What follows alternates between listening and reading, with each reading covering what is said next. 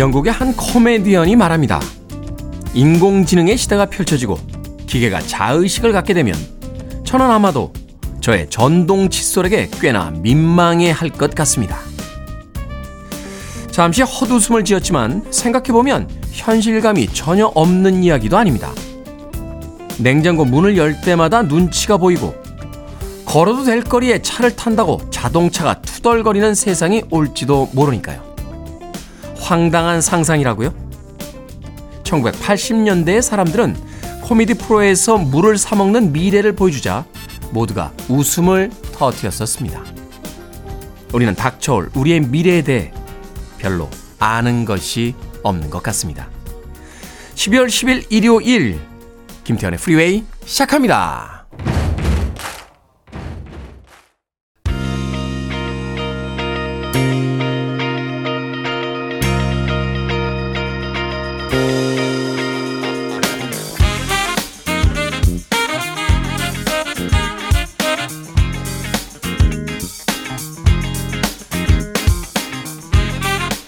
Billboard Kid의 아침 선택 김태훈의 Freeway 저는 클 태 자 쓰는 태디 김태훈입니다.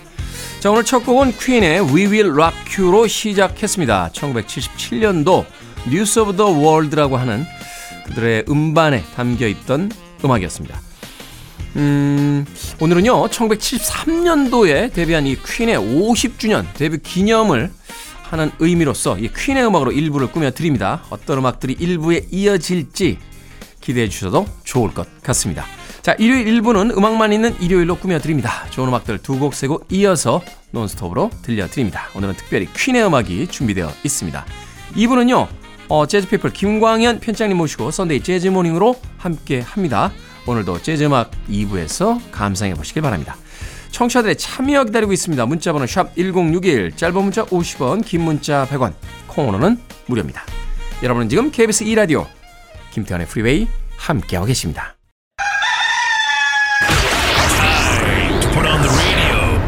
김태훈의 Freeway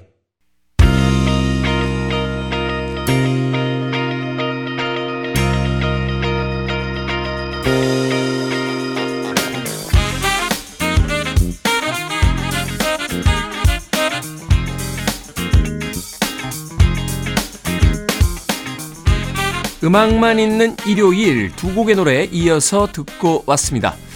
1991년도에 발표됐던 퀸의 음반 중에서 The Show Must Go On 우리나라에서는 이제 광고에 수록이 되면서 굉장히 큰 인기를 얻기도 했던 그런 음악이었습니다. 그리고 1982년도 그에 앞서서 82년도에 발표됐던 퀸의 Under Pressure까지 두 곡의 음악 이어서 들려드렸습니다. Under Pressure는 이 프레디 머큐리의 목소리로도 굉장히 익숙합니다만 데이비드 보위가 참여를 해서 또 녹음이 됐던 그 버전도 굉장히 많이 국내 라디오에서 소개가 됐었습니다. 이 퀸이라는 락 밴드는 1970년대에 이제 본격적인 활동을 하기 시작한 팀이죠. 어, 네 명의 전설적인 멤버들이 있습니다. 존 디콘의 베이스, 그리고 로저 테일러의 에, 그 드럼, 그리고 그 유명한 에, 브라이언 메이의 기타. 직접 자기가 이제 기타를 깎아서 만들었다고 해서 더 많은 화제가 되기도 했었죠.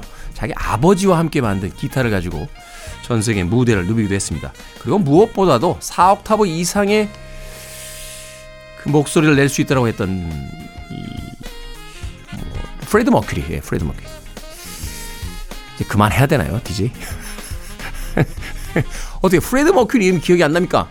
예? 퀸 특집을 하면서 프레드 머큐리. 예, 다시 마음을 좀 가다듬고 이 전설적인 4인조에 의해서 팀이 결성이 된 뒤에 전 세계 팬들에게 엄청난 사랑을 받았죠. 음반 판매량이요. 어, 공식적인 기록으로는 이제 1억 장 정도가 된다라고 하는데 이제 비공식적 기록들 뭐 여러 가지 참여한 음반들 또 부트랙들까지 합치면 3억에서 4억 장 정도의 음반을 판매를 했다라고 이야기를 합니다. 전 세계 인구가 아마 한 80억 명이 좀 안 되는 걸로 알고 있는데 4억 장 정도의 음반을 팔았으면은 그러면 한 20분의 1. 그러니까 4인 가족 가족 기준. 그러면 전 세계 어디 가거나 다섯 집 건너 한 집씩 퀸의 음반이 있다는 그런 이야기가 되겠죠. 정말 엄청난 판매고를 기록한 전 세계의 전설이 된 그런 팀이기도 합니다. 이 아, 프레드 머큐리의 사망 이후에 활동은 사실 아, 그렇게 눈에 띄지 않습니다만 물론 이제 나머지 세 명의 멤버들이 객원 보컬을 초빙을 해서 어, 간간히 공연을 하고 있긴 있습니다만 그럼에도 불구하고 이 전설적인 4명의 예, 멤버들 아마 비틀즈 이후에 전설이 된 어, 가장 유명한 팀이 바로 이 퀸이 아닌가 하는 생각을 해보게 됩니다. 자, 퀸의 음악 중에서 또 한 곡 듣습니다. 1977년도 어, 발표된 음반 중에서 It's Late 듣습니다.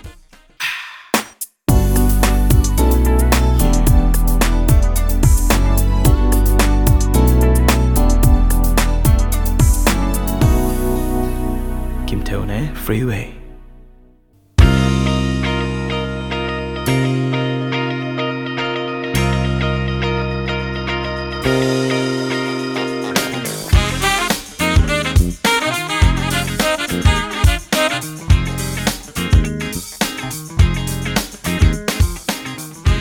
Billboard Kid의 아침 선택 KBS 2라디오 김태훈의 Freeway 음악만 있는 일요일 함께하고 계십니다. 자, 퀸의 1973년 데뷔 50주년을 기념하면서 오늘 1부는 퀸의 음악들로 꾸며드리고 있습니다. 두 곡의 음악 이어서 듣고 왔죠. 1975년도 발표됐던 음반 중에서 정은준님께서 신청해 주신 퀸의 Love of My Life. 이 곡은 아마 국내에서 가장 크게 히트한 퀸의 음악이 아닌가 하는 생각이 듭니다. 사실 이 20세기까지만 해도요. 퀸의 에, Greatest Hits 앨범이나 베스트 음반에 이 Love of My Life가 담겨져 있지 않았었어요. 그만큼 이제 미국이라든지 영국에서는 이 음악보다는 다른 락적인 요소들이 좀 더 많은 음악들이 크게 인기를 얻었었는데 국내 팬들에게 아마 퀸의 가장 아, 유명한 곡, 그러니까 본인들이 생각할 때죠. 그리고 가장 즐겨 듣는 음악 한 곡만 고르라 한다면 아마도 이 Love of My Life를 고르지 않을까 하는 생각이 듭니다. 자, 이어진 곡은 1978년도에 발표됐던 음반, 아, 그 유명한 음반이죠. 재즈라고 하는 음반 중에서 서성용님이 신청해주신 퀸의 Jealousy까지 두 곡의 음악 이어서 듣고 왔습니다. 이 퀸의 음악을 이야기할 때요, 흔히 뭐 하드락, 글램락 이렇게 이야기하기도 합니다만, 뭐 아레나 락이다, 오페라 락이다 하는 표현을 써서 이 퀸의 음악을 또 설명하기도 합니다. 어, 락적인 요소를 기본에 둔 상태에서 여러 가지 어떤 실험들, 장르적인 차용이라든지 또는 악기의 실험들을 통해서 자신들만의 아주 독특한 아, 음색, 또 음악적인 세계를 만들어냈죠.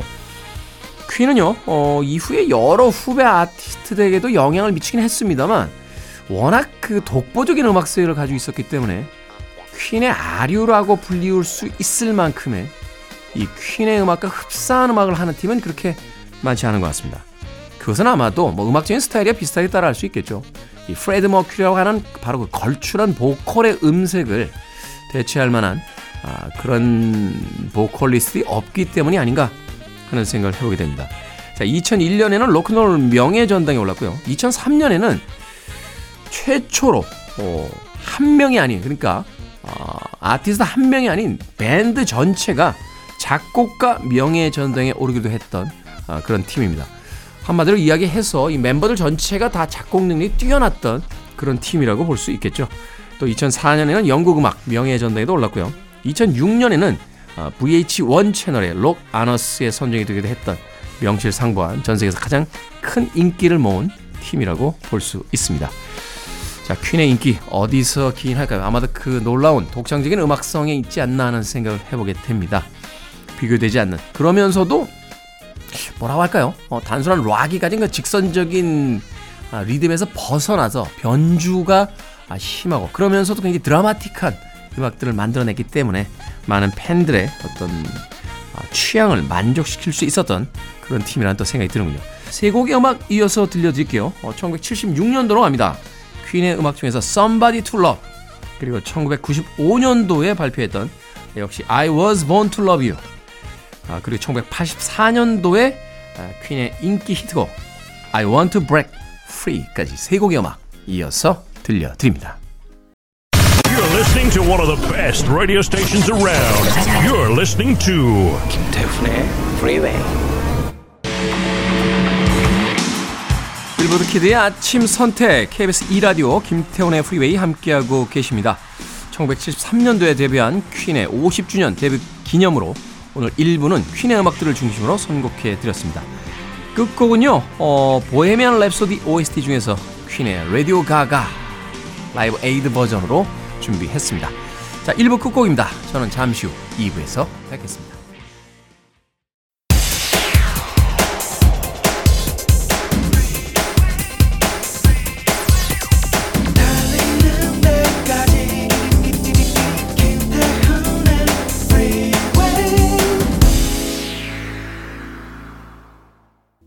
12월 10일 일요일 김태훈의 Freeway 2부 시작했습니다. 2부 첫 곡은 노라 존스의 December 듣고 왔습니다. 자, 2부는요. 재즈피플 김광현 편집장과 함께 Sunday Jazz Morning으로 꾸며드립니다. 잠시 후에 만나봅니다. I want it. I need it. I'm desperate for it. Okay, let's do it. 김태훈의 Freeway.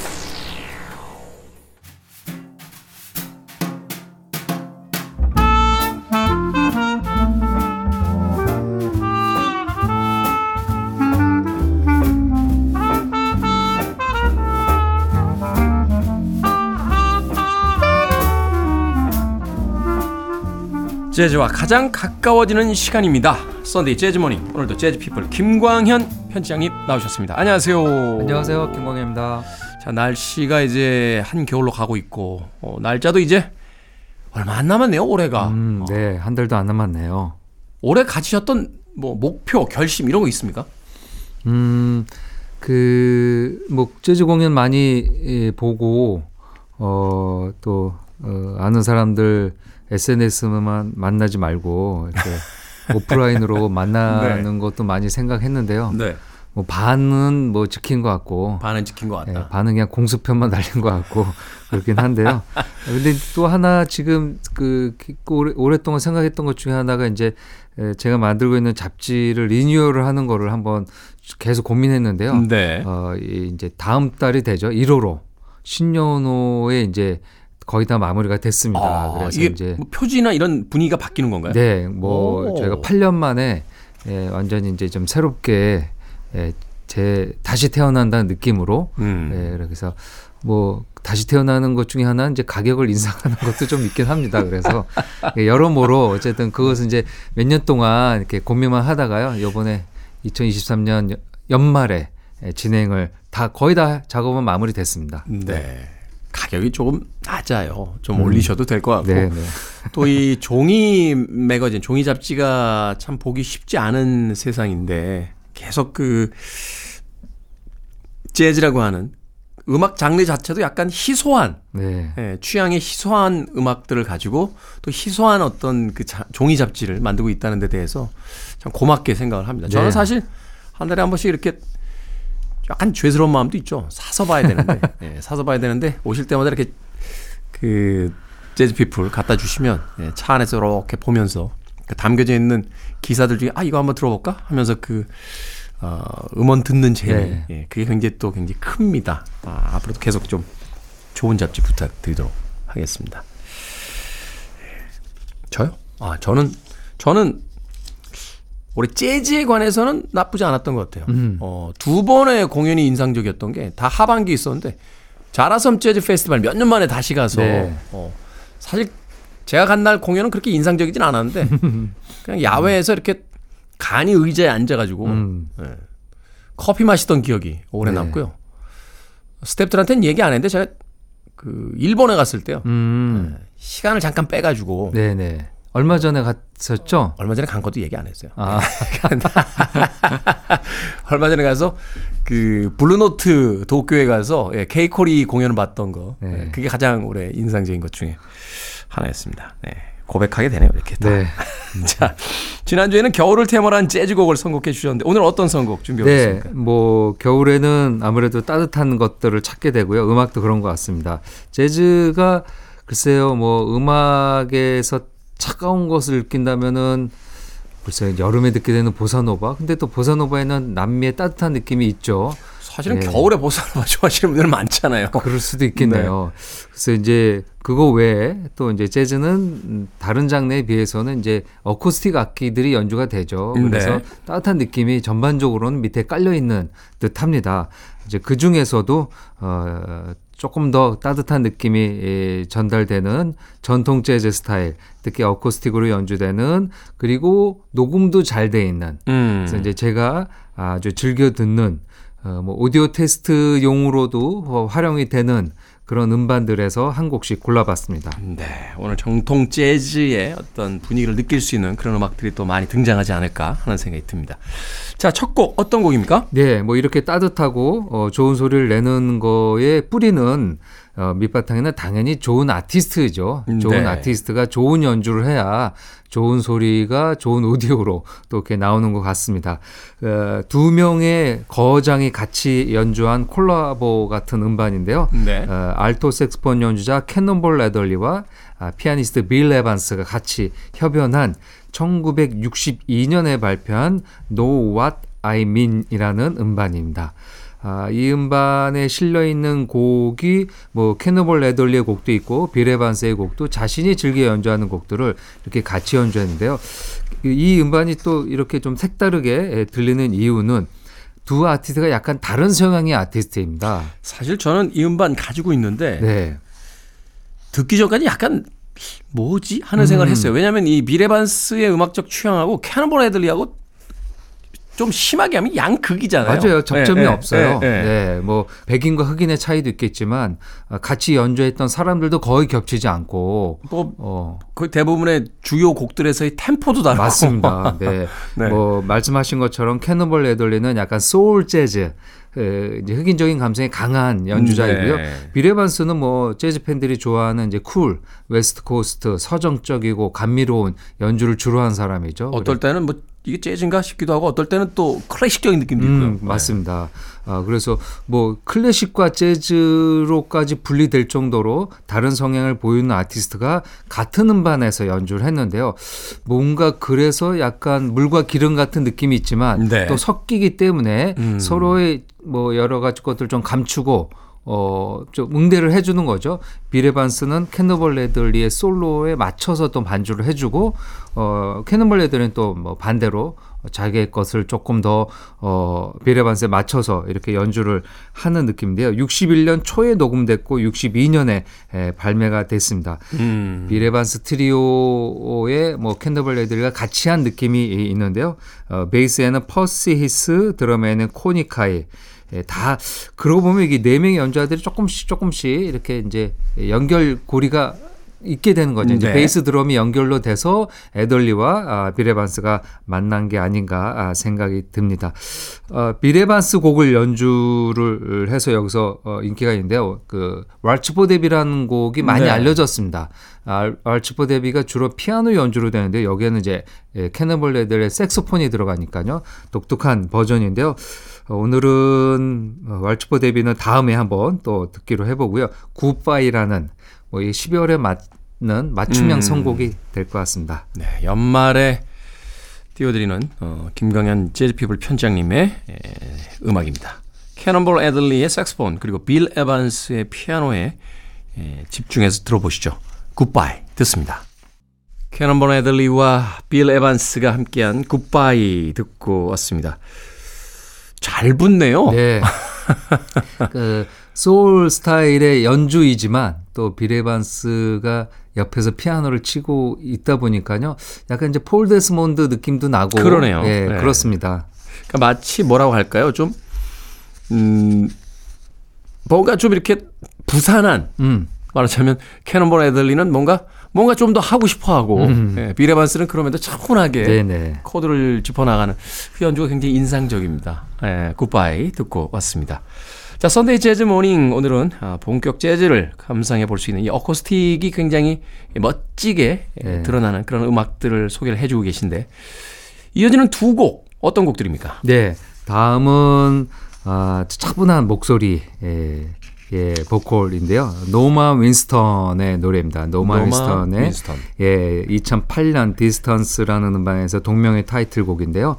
그 영국 출신의 재즈 보컬리스트입니다. 아, 보통 우리가 재즈 보컬 하면은 뭐 스윙감이 넘치고 스캣을 현란하게 구사하고 어, 과감한 노래 그리고 어, 뒤에 연주되는 재즈 연주자들을 능가하는 뭔가 음. 즉흥성을 보이는데요. 노마인스터는 거기와 정반대에 아주 차분하게 노래하는 글쎄요 뭐 약간 성악가 아, 음. 클래식의 성악가 느낌도 좀 있고요. 그리고 조금 더 어, 안으로 들어가면은 시를 낭송하는 시인 같은 느낌도 있습니다. 아. 차분차분하게 에, 노랫말 그리고 어, 그 노랫말을 시적으로 표현하는 가수인데요. 그 우리의 이제 나윤선이라는 재즈 보컬리스트가 있죠. 한국을 네. 대표하는 나윤선이 가장 존경하는 어, 보컬리스트 중에 한 명이 바로 이 영국 출신의 노마 윈스턴이 되겠습니다. 네, 설명을 듣고 나니까 그 나윤선 씨 보컬 스타일하고도 비슷하겠네요. 음. 네네.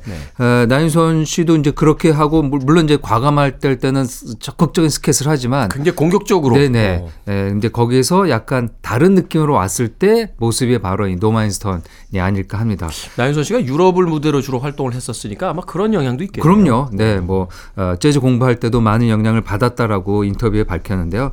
노마 윈스턴은 1941년생이고 지금도 생존해 있고 아. 어, 여든이 넘은 나이로 어, 활동 중이기도 합니다.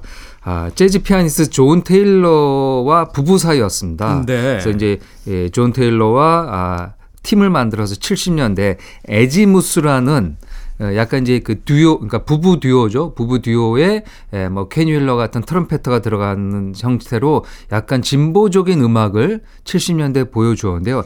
이 팀 이름이 이제 에지무스가 약간 재즈 팬들이 혼동하는 게 브라질의 라틴 재즈, 브라질 보사노바를 연주하는 아지무스라는 네. 또 다른 팀이 있어요. 어, 발음이 비슷하네요. 예, 영문 스펠링은 좀 다른 건데 우리는 보통 다 아지무스, 에지무스라고 그냥 한글 표기를 하게 되죠. 네. 근데 전혀 다른 스타일의 음. 네, 전혀 다른 스타일의 음악을 했습니다.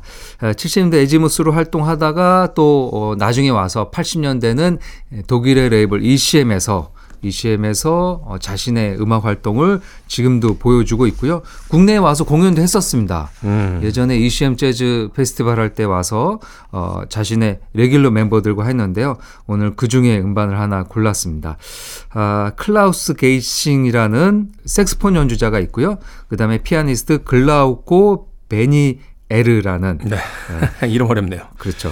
피아노, 색소폰, 보컬. 음. 그 약간 독특한 독특한 편성이죠. 편성이네요. 예, 드럼도 없고 베이스도 없습니다. 그러니까요. 그래서 이 관악 연주자, 이 클라리넷과 색스폰을 연주하는 클라우스 게이싱이 이 사운드의 약간 핵심 역할을 해요. 어, 어쩔 땐 피아노 연주도 하고요. 피아노 음, 역할도 하고 베이스 역할도 하고요. 음. 아, 이렇게 공연을 제가 그때 왔을 때 봤는데요. 그 해에 가장 감동적인 공연이 바로 이 노마 윈스턴의 예, 노래였습니다. 네. 드럼이나 베이스가 없으니까 이제 피아노가 리듬을 맞추겠군요. 어느 정도. 음, 자, 뭐 색스- 약간 classical한 느낌입니다. 그렇죠. 색스폰과 피아니스트의 backing 사운드 위에서 노마 윈스턴이 어떻게 노래하는지 Distance 한 곡 준비해 놓고요. 네. 이어질 곡 한 곡 더 간략하게 소개해 네. 주시죠. 그리고 또 한 곡, 어, 제가 아주 어, 즐겨 듣고, 어, 오디오가 바뀔 때마다 꼭, 어, 꺼내 듣는 음. 바로 폴 체임버스 Quartet의 연주입니다. 아, 오디오나 이런 음악 기기가 바뀔 때 저음에 굉장히 신경을 씁니다. 네. 요즘은 워낙 기기들이 예, 많이 좋아져서 꼭 고가가 아니더라도 저음을 탄탄하게 내죠. 저는 사실 깜짝 놀란 게요. 요새는 뭐 몇십만 원 안 하는 것 같은데 음악 네. 들을 때 어 이게 뭐야 하는 정도의 소리가 나오는 맞아요. 거예요. 예. 예. 뭐 예전에는 지- 그야말로 한, 한 몇백만 원짜리 오디오에서 나왔던 소리가 요새는 네. 뭐 2, 30만 원 이내에서도 충분히 구현이 되니까요. 옛날에 돈 많이 쓰신 분들 좀 억울하시고. 그렇습니다. 근데 요즘은 그것이 워낙 기술이 개발돼서 소리가 좋아서 약간 저음이 과한 느낌이 없잖아 또 있기도 합니다. 맞아요. 네, 네. 네. 그래서 어 이- 저는 이제 요즘 오디오에서는 일부러 저음을 조금 줄여서 어, 음. 듣고 있는데요. 어 근데 뭐 어쨌든 예전부터 이 저음을 테스트할 때 꼭 듣는 게 베이스와 드럼 연주자의 음반이 되겠죠. 네. 그 중에 하나가 재즈 베이스의 거장 폴 챔버스입니다. 그가 1957년에 발표했던 Bass on Top이라는 음반에 실린 곡인데요. 어, 유럽 어, 민요죠. 어, Dear Old Stockholm이란 네. 곡입니다. 이뭐 스탄 유명, 유명한 그럼요. 네, 스탠다드죠. 네. 예, 스탄 게츠와 마일 데이비스가 연주하기 시작하면서 재즈 스탠다드로 돼서요. 지금은 뭐 자주 연주되는 곡입니다. 아, 블루노트 레코드라는 재즈 명문가에서 나왔고요. 어, 뭐 당연히 재즈 전문 레이블이니까 재즈적인 사운드를 잘 녹음을 했습니다. 루디 반겔더 스튜디오에서 녹음됐고요. 네. 어, 루디 반겔더가 처음에 이 엔지니어인데요. 그가 처음에 녹음을 했을 때는 자신의 집에서 음. 거실에서 녹음을 했다고 합니다. 그래서 블루노트 레코드 좋아하신 분들은 이제 그런 사진 같은 것들 찾아보시면은 약간 거실을 예, 녹음실처럼 어, 이렇게 막아서 어, 천, 어, 창문도 좀 가리고요. 그렇게 연주를 했는데요. 옆집에서 괜찮았나 모르겠네요. 그렇습니다. 근데 그렇게 어떻게 보면은 전문 스튜디오가 아닌데 지금도 이 당시 블루노트 녹음을 따라잡지 못한다라고 얘기들을 하고 있으니까요. 네. 예, 뭐 그 시절 그때 감성 뭐 그때 공기도 좀 영향이 있지 않았을까요?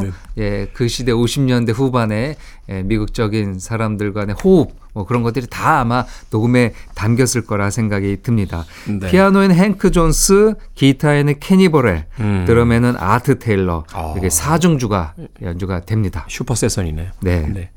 저도 그 사진 본 적인데 아니 창문을 왜 이렇게 가려놨나라고 생각했는데 아마 그게 음이 튈까봐 그 창문이 유리잖아요. 그러니까 아마 커튼을 이렇게 쳐서 음. 그 가려서 아마 그 사운드를 잡으려고 했던 게 아닌가 하는 생각. 루디 반겔도야 뭐 RVG라는 그 시리즈를 통해서 국내 재즈 팬들에게 굉장히 유명한 엔지니어인데 오늘 좋은 소리 듣겠네요.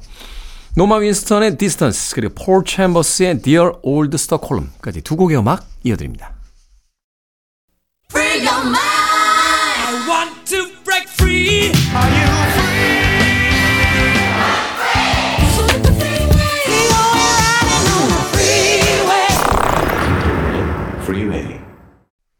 KBS 이라디오 김태훈의 프리웨이 재즈피플 김광현 편집장과 함께하는 Sunday Jazz Morning 오늘은 재즈 사운드를 만끽할 수 있는 연주들 들어보고 있습니다.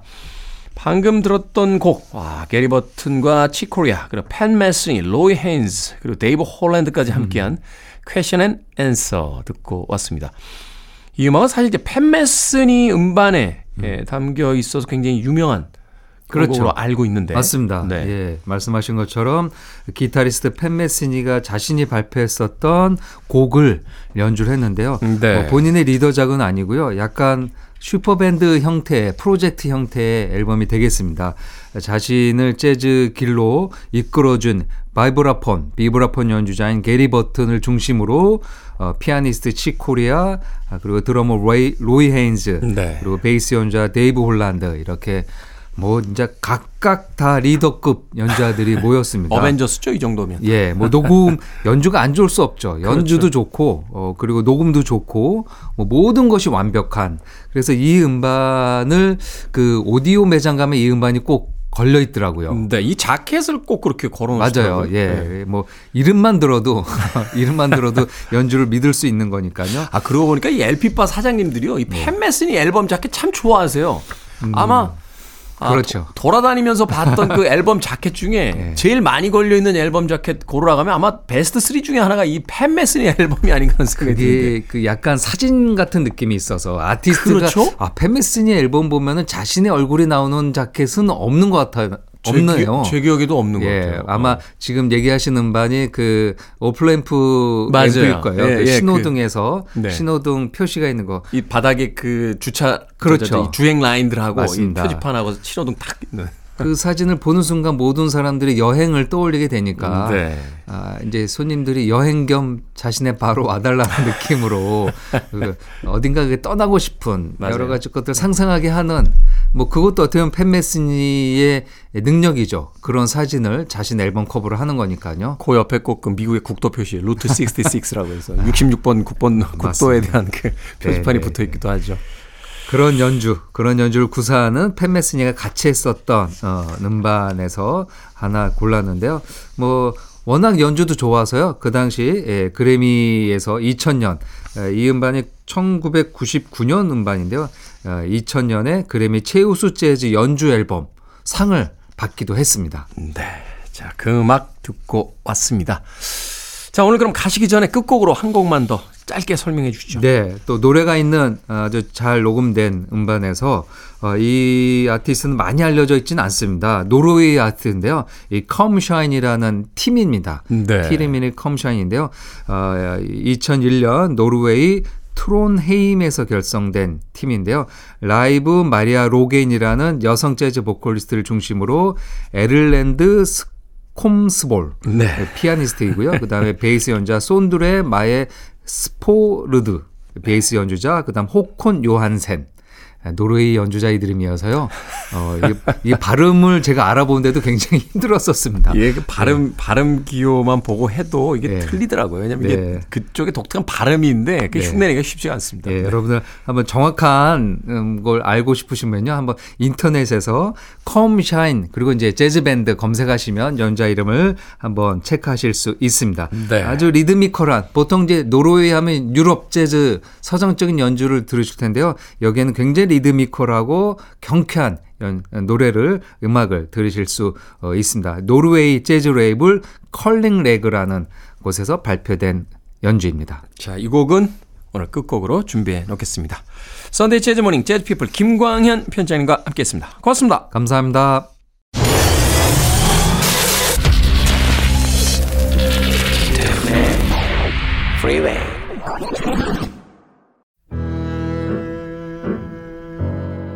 KBS 2라디오 김태훈의 프리웨이 오늘 방송 여기까지입니다. 오늘 끝곡은 노르웨이의 Come Shine이라는 팀 My Favorite Things 듣습니다. 편안한 하루 보내십시오. 전 내일 아침 7시에 돌아오겠습니다. 고맙습니다. Rain.